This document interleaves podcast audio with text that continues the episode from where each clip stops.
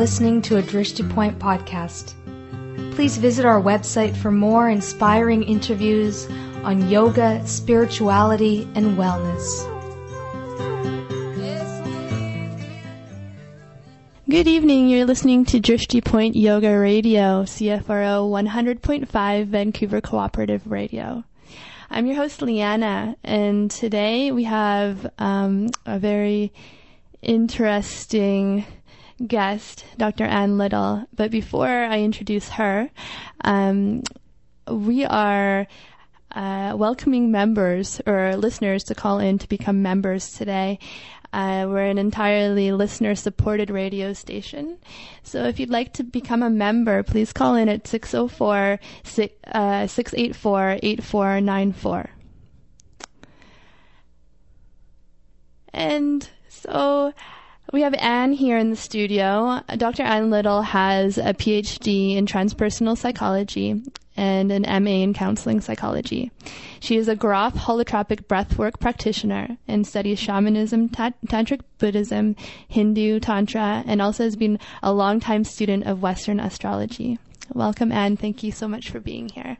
Thanks for having me, Leanna. I'm wondering um, if you could tell us a little bit about your practice before we get into any specific questions. Mm-hmm. So my practice is a combination of holotropic breathwork, mm-hmm. which I'll talk about a little more in detail. Um, it, which it's a technique that uh, uses sort of a combination of body and mind, um, a way that we use deep breathing combined with evocative music to enter or access what we call non-ordinary states of consciousness, but for the purposes of healing, transformation, and consciousness evolution.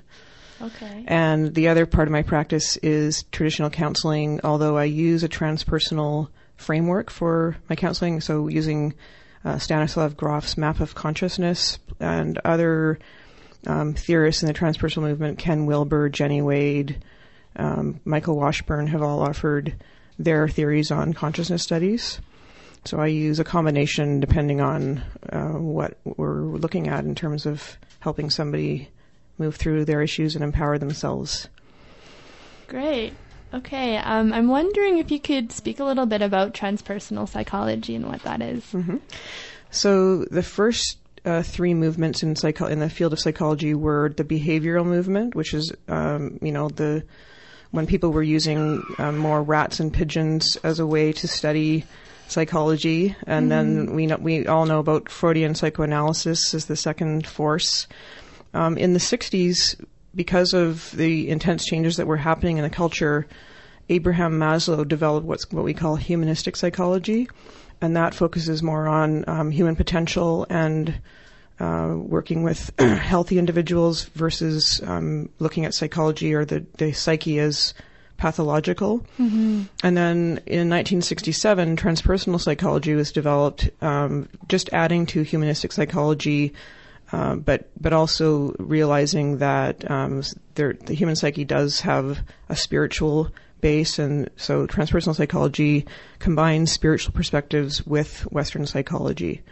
Okay. It's known as the fourth force in psychology today, the fourth, fourth and newest, most progressive force in psychology. Great.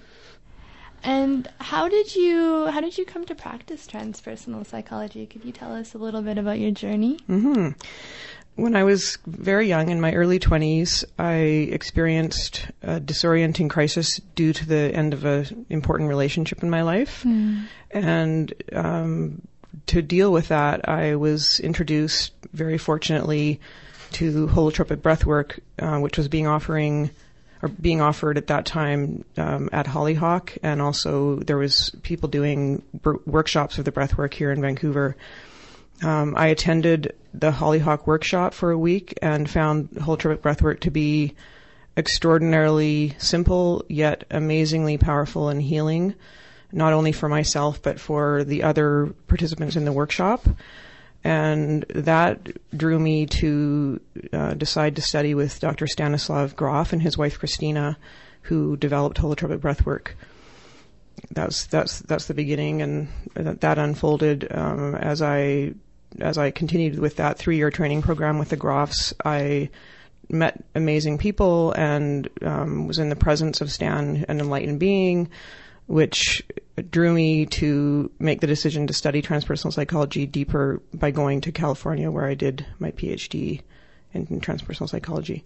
Okay, so um, as I understand it, holotropic breath work is part of transpers is a is a technique used in transpersonal psychology. That's right. All right, and and um, Grof is one of the head head honchos of transpersonal psychology. Yeah, he was he was one of the the main founders. Okay. And uh, today he and Ken Wilber are known as the two foremost transpersonal theorists. And Stan and Ken have each written 20 to 30 books or more about their theories. Mm-hmm. And there's some similarities and some important differences between the theories. Okay. But they're both um, very prominent and they offer insightful information about the transpersonal field and especially consciousness evolution. And I know you just said that they wrote 30 plus books, but could you perhaps um, give us an example of of a theory that they they uh, wrote about? Mm-hmm. So Stan's um, main theory, it's a map of consciousness. Um, he he came to find through the use of non-ordinary states of consciousness, which are basically um, we know them better as altered states of consciousness. Um, he was working first in Czechoslovakia in Pra- Prague and then uh, at Johns Hopkins University in Maryland Mm-hmm. with deep non-ordinary states of consciousness. And his work with both the work that he did himself and work with others allowed him to see that um, the the the view that uh, kind of current or you know academic psychology and psychiatry has um, is remiss in that it looks only at the issues of that psychological issues come from infancy and or childhood or adolescence. The transpersonal view or the understanding that Grof has come to is that it goes far beyond that. It's our, our the psyche is much more expansive. It draws upon the Jungian idea of the collective unconscious, and um, that the the way that we traditionally view the psyche is is very is a tiny tiny view of what's actual in his experience. Okay. And for our listeners, can you describe what a non-ordinary state of consciousness is? Sure. So a non-ordinary state of consciousness is it's it's basically having an altered state of consciousness that allows us to transcend the the ordinary sense of of ego or body, and they also typically transcend both uh, three-dimensional space and linear time. So, for example, people can have very realistic, for example, past life experiences that even though they may not believe at all in past lives or reincarnation, that somehow an experience like this, this is just one example, there's many, there's so many varieties, but that somehow this kind of an experience helps the puzzle piece fit in as to what's missing. You know, when people talk about, oh, you know, is, is my, is this issue in my marriage related to um, something that happened in my childhood? With un- with non-ordinary states, we can go deeper and find out where the roots really are. Sometimes they're karmic, sometimes they're related to birth, sometimes they're ancestral, sometimes they're past life. If this makes sense, I hope I hope the listeners don't find this too out there. It's um there's so much that you're saying. There's so many I I could go in so many different ways here. Um could you I know you mentioned Jung and the um the unconscious, the the collective unconscious. the collective unconscious, yes. And it sounds like um can you can you speak on the collective unconscious because there are so many different ways that you just mentioned um, about you know um, uh, through karma and through um, ancestral is is it all connected to being part of the collective unconscious or can you can you speak to that Yeah, Jung said that we have both the personal unconscious, which is memories and issues that we might have suppressed during our lives. We all mm-hmm. have a lot of those things that they just weren't that significant enough to for us to remember. Like people will say, "Well, I don't remember the name of my second grade teacher," but you know that that does reside in the personal unconscious. The collective unconscious is kind of the vast universal um, pool that we can tap into with that includes archetypes, myth- mythological figures, um, historical issues, and people c- typically uh, contact the, the collective unconscious using non-ordinary states and mm-hmm. um, connect with things that they have never studied or never learned about in this current lifetime, and so it, it provides evidence for the reality that, that that deep pool exists underneath the personal unconscious, and as Jung suggested, Dr. Carl Jung. That's so interesting. You're listening to Drishti Point Yoga Radio on CFRO 100.5 FM, Cooper- uh, Vancouver Cooperative Radio. I'm your host, Leanna, and we're talking to Dr. Anne Little today. Um, you just heard O Rama by Susheela Raman.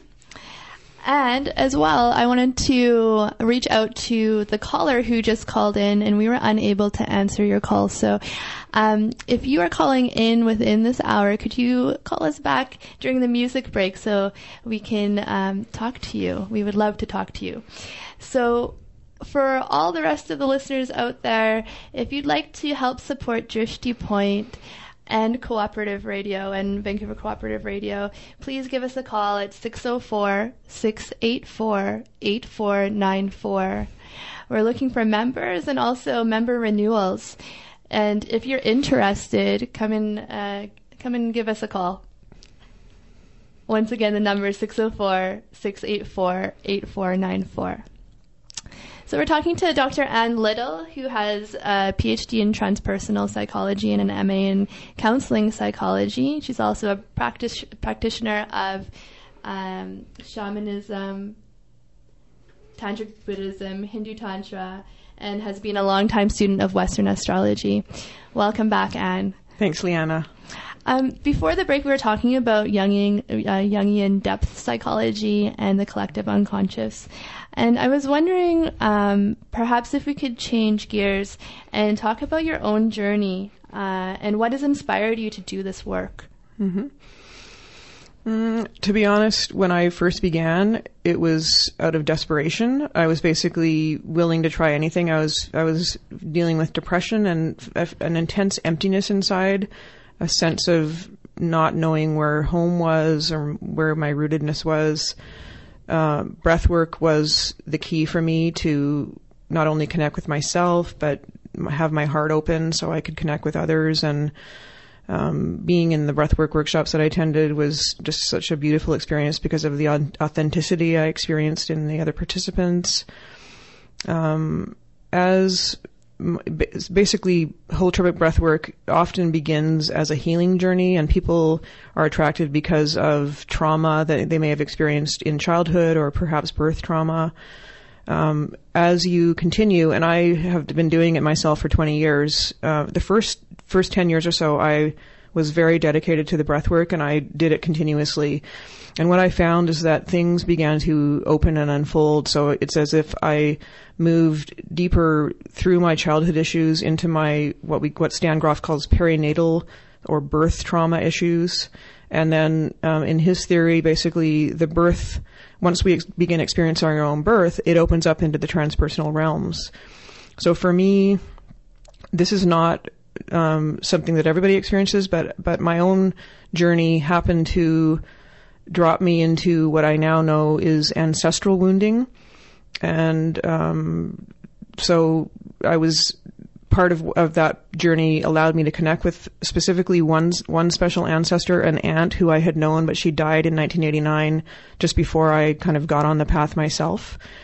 And um, her her um, what she asked me to do was to um, in effect, heal the ancestors. She said, nobody else in the family is strong enough to heal the ancestors. We need you to do it for us. And so what I began to experience both in breathwork, but also in my kind of current life was, um, wounding specifically about power and disempowerment in terms of male and female relationships. So, you know, considering my parents' relationship, but going deeper and realizing that the women in my lineage have, have not been empowered. And of course, this is very typical with all of us who are women. Um, I began to experience personal empowerment my, myself and notice amazing shifts within my family. Um, that's also I I tend to attract a lot of not only women but many women who are struggling with that kind of dynamic in their own lives in their marriages, for example. And um, during the time that I was dealing with the ancestral work, I was doing a lot of the breath work. I experienced a Kundalini awakening. And what happens with the Kundalini awakening and other spiritual emergencies is that um, non-ordinary states of consciousness begin to occur spontaneously in your everyday life, mm-hmm. and uh, so the result of, of, that has been profound. Um, there was a time about a year that that was very difficult to deal with and challenging. Fortunately, I was in the San Francisco Bay Area where there's so many spiritual teachers and um, I had a lot of support and guidance, and but I can't say anything but good things about the the outcome of the Kundalini, even though we know stories of people that have difficulties and challenges while they're dealing with it. Could you? Sorry to interrupt. Um, could you describe the non-ordinary states of consciousness that you felt, and also um, perhaps touch on what a spiritual emergency is? Mm-hmm. Uh, Stanislav and Christina Grof coined the term spiritual emergency to um, refer to a psychospiritual crisis and specifically to non ordinary states of consciousness that are occurring spontaneously. Um, the breath work and other techniques are ways, meditation, for example, yoga sometimes are ways for us to enter non-ordinary states on purpose. That we we purposely take what is called a controlled regression to um, uncover things that we might not know that that are necess- they're they're creating blocks in our lives with the, with the spiritual emergency, and it takes many different forms. Um, it's basically that the non-ordinary states are happening to you, and you're not purposely using a technique to access those things. Uh-huh. So of course it can be intense, and if people, I was very fortunate to have studied with Grofs and know about spiritual emergency before I experienced one myself. So I didn't have the crazy making idea that some people struggle with if they some people are misdiagnosed mm-hmm, mm-hmm. and of course that's uh, very difficult so it's important to find somebody that knows about spiritual emergency and specifically has experienced one to be able to uh, have a more clear kind of diagnosis of whether somebody is dealing with spiritual emergency or sometimes psychosis, psychosis exactly. Mm-hmm. and there's they're they're actually quite different. If if you know what to look for they're they're very different. But you know um, a lot of people for example you know MDs that have been schooled in traditional settings might not understand the differences or d- definitely will not understand the differences. Mm-hmm, mm-hmm. I would imagine it's quite easy for people to be misdiagnosed because right now you're the only person I know that is um, in Vancouver that is specializing in spiritual emergency. Mm-hmm, that's true. Yeah. Um, there's a great book if anyone out there is interested. It's called Spiritual Emergency, and it's written by Stanislav and Christina Grof. Mm-hmm. That gives a really good introduction. I'll give my information later about. Yeah. Contacting me if people okay. would like to. Great. I don't know if you've heard of the yogic state of samadhi. Mm-hmm. Is that would that be considered a non-ordinary state of consciousness? Absolutely. yeah. Yes. Okay. And um, there's many non-ordinary states, um, peak experiences, for example.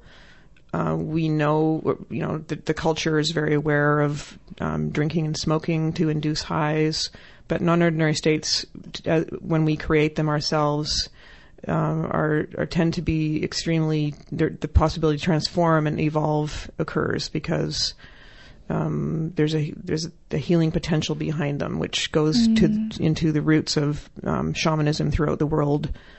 Um, historically, it's been shamanism has been a universal and worldwide phenomenon, forty thousand years old or so. And how um, how do how what is the connection between the peak experiences and the shamanism? So shamanism is known as basically it's called technology of the sacred. Mm-hmm. So it mm-hmm. the use of non-ordinary states. It's kind of a spiritual practice that that that is the main focus is using non-ordinary states. Okay. All right. Um I interrupted you rudely in your story, so you can, can you continue with your um we got until your Kundalini awakening, and then you were experiencing the non-ordinary states. And then I was super curious about the non-ordinary states. What happened after that?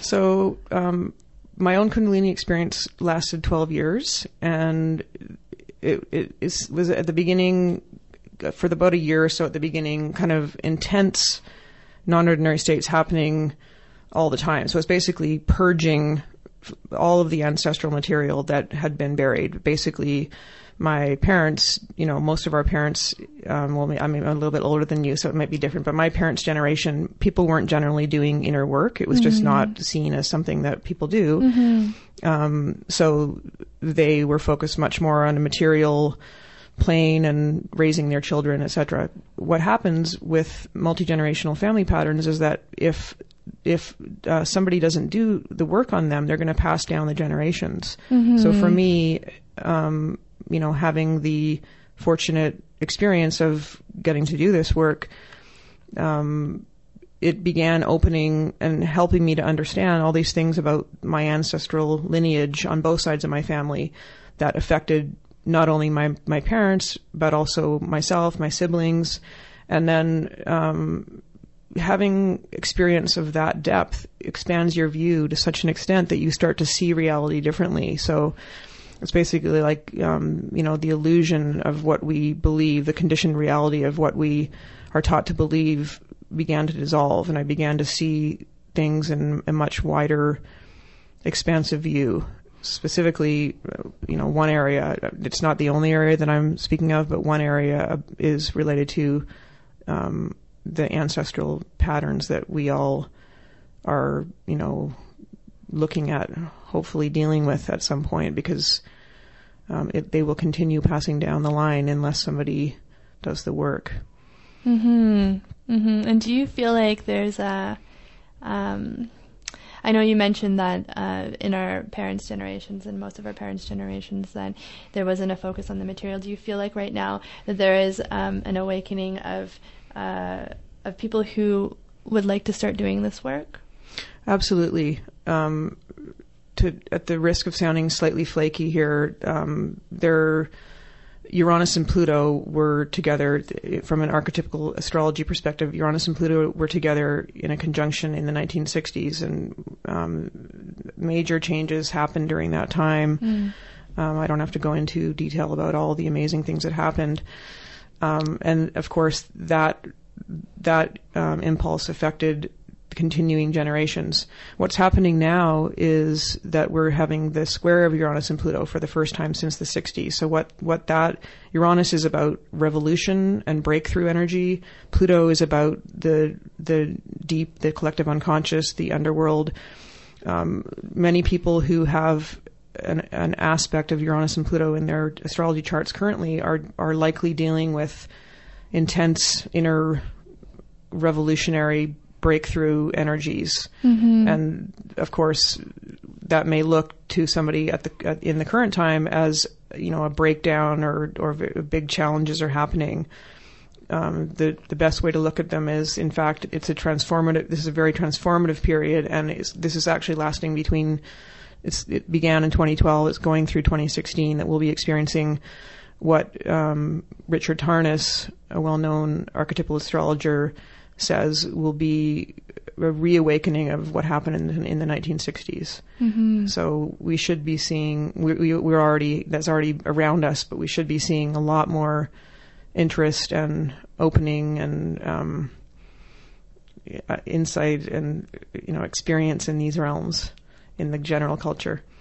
Great. And I'll also add just you know the fact that um, in the film and in film and television and literature right now we are seeing you know a lot more interest beginning with Harry Potter, but there's there's parapsychology all over the place right now, and um, time traveling and all sorts of interesting uh, experiences that allude to non-ordinary states of consciousness. You're listening to Drishti Point Yoga Radio. I'm your host, Leanna.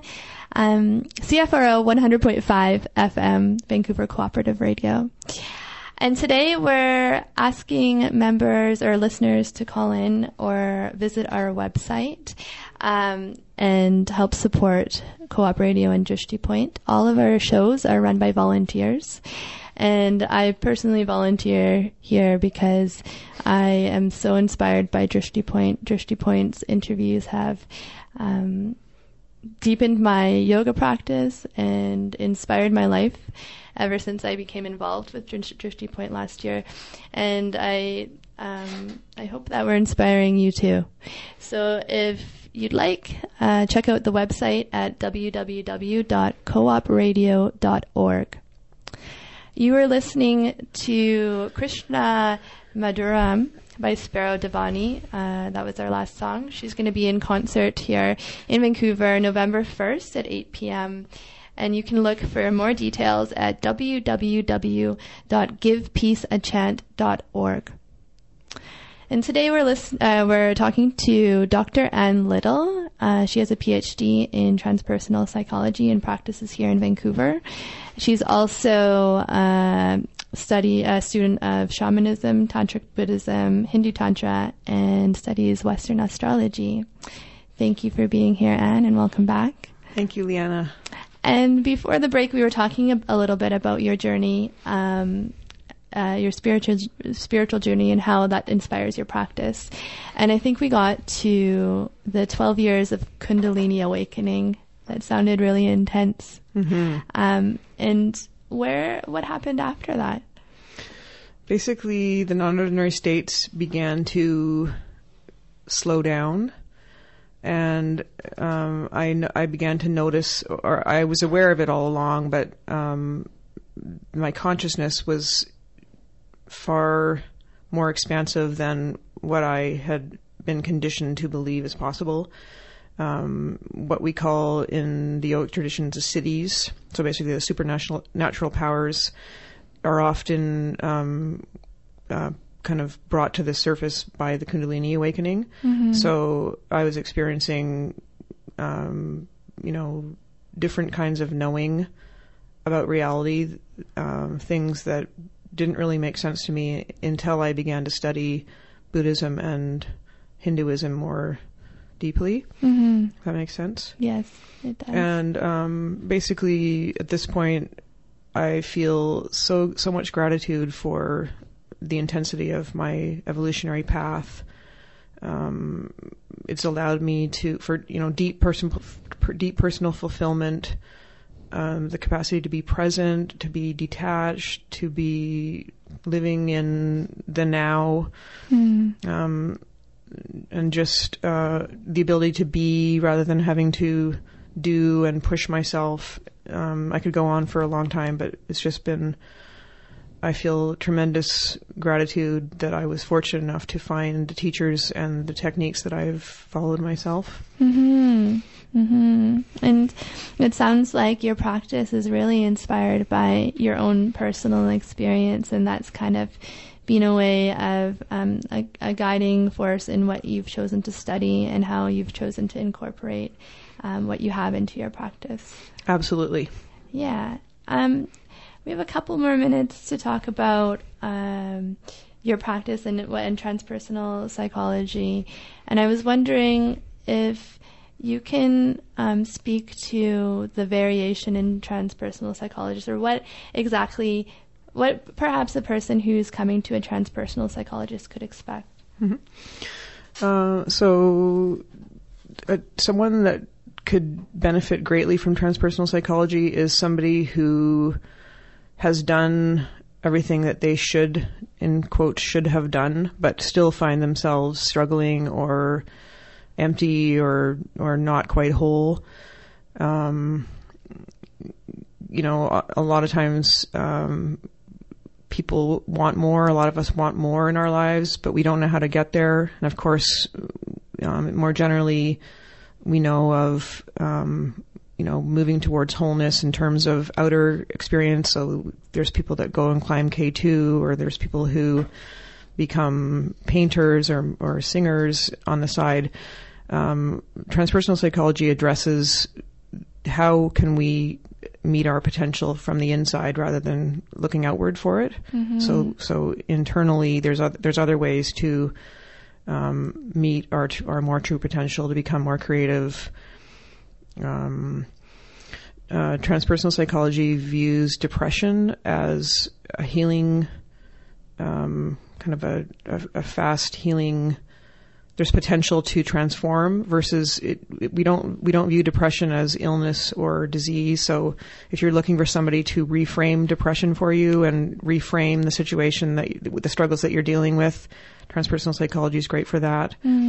Um, if you are curious about spirituality, uh, that is that's specifically what tr- what transpersonal psychology addresses. And while it's wide in its um, all sorts of both Western and Eastern and spiritual perspectives are included. Um, you know, if somebody's more interested in an Eastern path, it would be uh, beneficial probably to, to work with somebody who has studied the things that I've studied. Um, there's other people that do Christian counseling or counseling of other varieties that you know that may be something that other pe- that people that are more Christian in their beliefs might rather see somebody in that arena. hmm Um, and I was wondering if you could speak about the parallels and contra- contrasts uh, between your counseling psychology uh, education and your transpersonal psychology education. So the traditional psychology background that I have. Mm. hmm Um, I feel that it was very valuable to do the traditional counseling psychology, and of course, we do clinical internships. So I have a grounding in, um, you know, standard counseling practices, which are, you know, I don't see those. Um, I don't see that as a practice that is going to go away anytime soon. the transpersonal psychology just um, offers a, a big, a big, a bigger lens as to what may be happening. Um, traditional counseling, it's just that the view is is slightly different. So it's not that what we might be working with are any different. It's just that it's framed differently. Mm-hmm. So we see the importance of evolution of consciousness in transpersonal psychology. In counseling, at least I was taught, well, basically it's about, you know, helping somebody just get better. Mm-hmm. But it, if we go deeper, there's, there's much more than just getting better. It's basically, we, we, there's so many possibilities that exist and, um, transpersonal psychology can help us expand in those ways. hmm And what do you think about um, transperson uh, transpersonal psychology as an adjunct to a practice? Like I know that a lot of people practice. Um, more and more people practice yoga, and and a lot of people are practicing all sorts of contemplative traditions. What do you see as um, as a benefit of having a psychological practice a psychological practice uh, in conjunction to these these contemplative uh, traditions. I would definitely recommend that people um, go with what has been of benefit to them, Mm. you know, so that they can practice what they preach. Mhm. Um, for somebody who studied yoga, then I would recommend or suggest that if they want to include counseling in their practice and also yoga, that they bring techniques that they've studied. Mhm. I think the most important thing for me, or I, I know the most important thing for me, has been my personal experience. Uh, And while I've studied books and learned a lot, um, nothing can.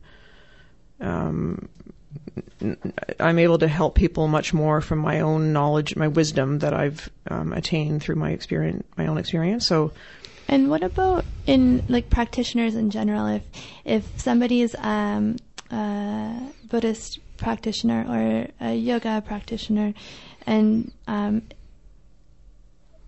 I've heard about now. This is probably far too big of a question to be asking now, but it's too late.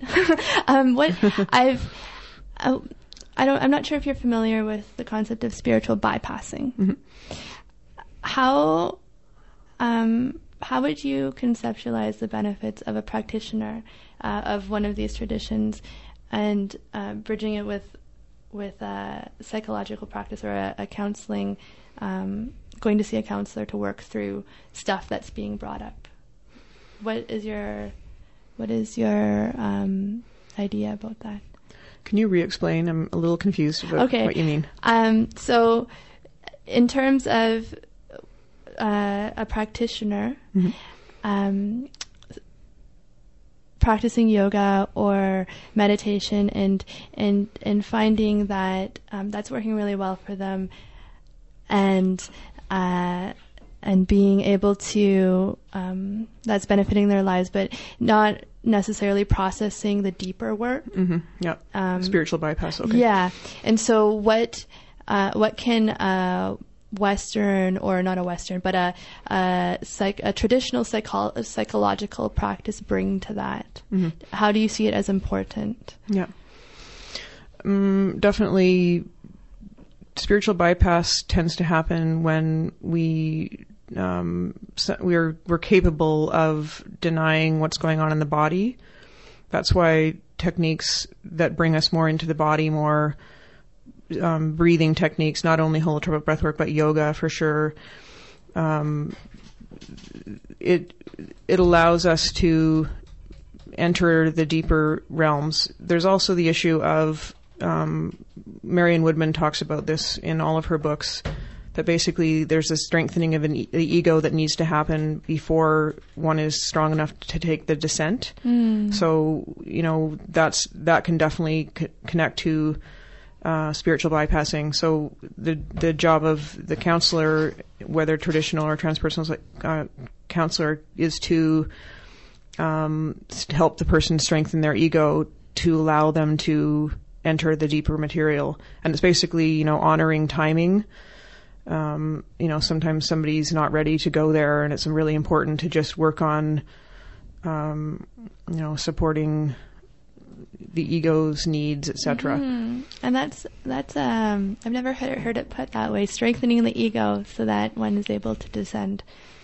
That Yeah. makes a lot of sense to me. Marion Woodman's books are all really helpful in that, in relation to that. I highly recommend her. She's a Jungian analyst that speaks about um, specifically descent, proc- the descent process in women Mm. and the ingrained masculine that's conditioned into us. Highly recommended books. Great. Well, um, for the last uh, question here, what where can listeners find you? How can they contact you? Um, they can contact me through my website, which is www.transpersonalpsychology.ca.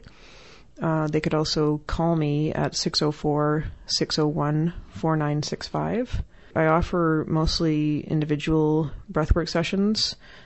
Could you could you remind us of what your website and your telephone number are again? Yes, um, www.transpersonalpsychology.ca.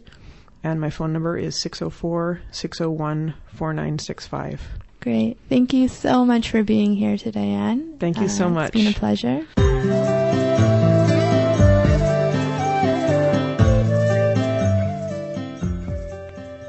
Thank you for listening to Drishti Point. We dedicate our efforts to the health and happiness of our listeners and for the health and happiness of all living beings.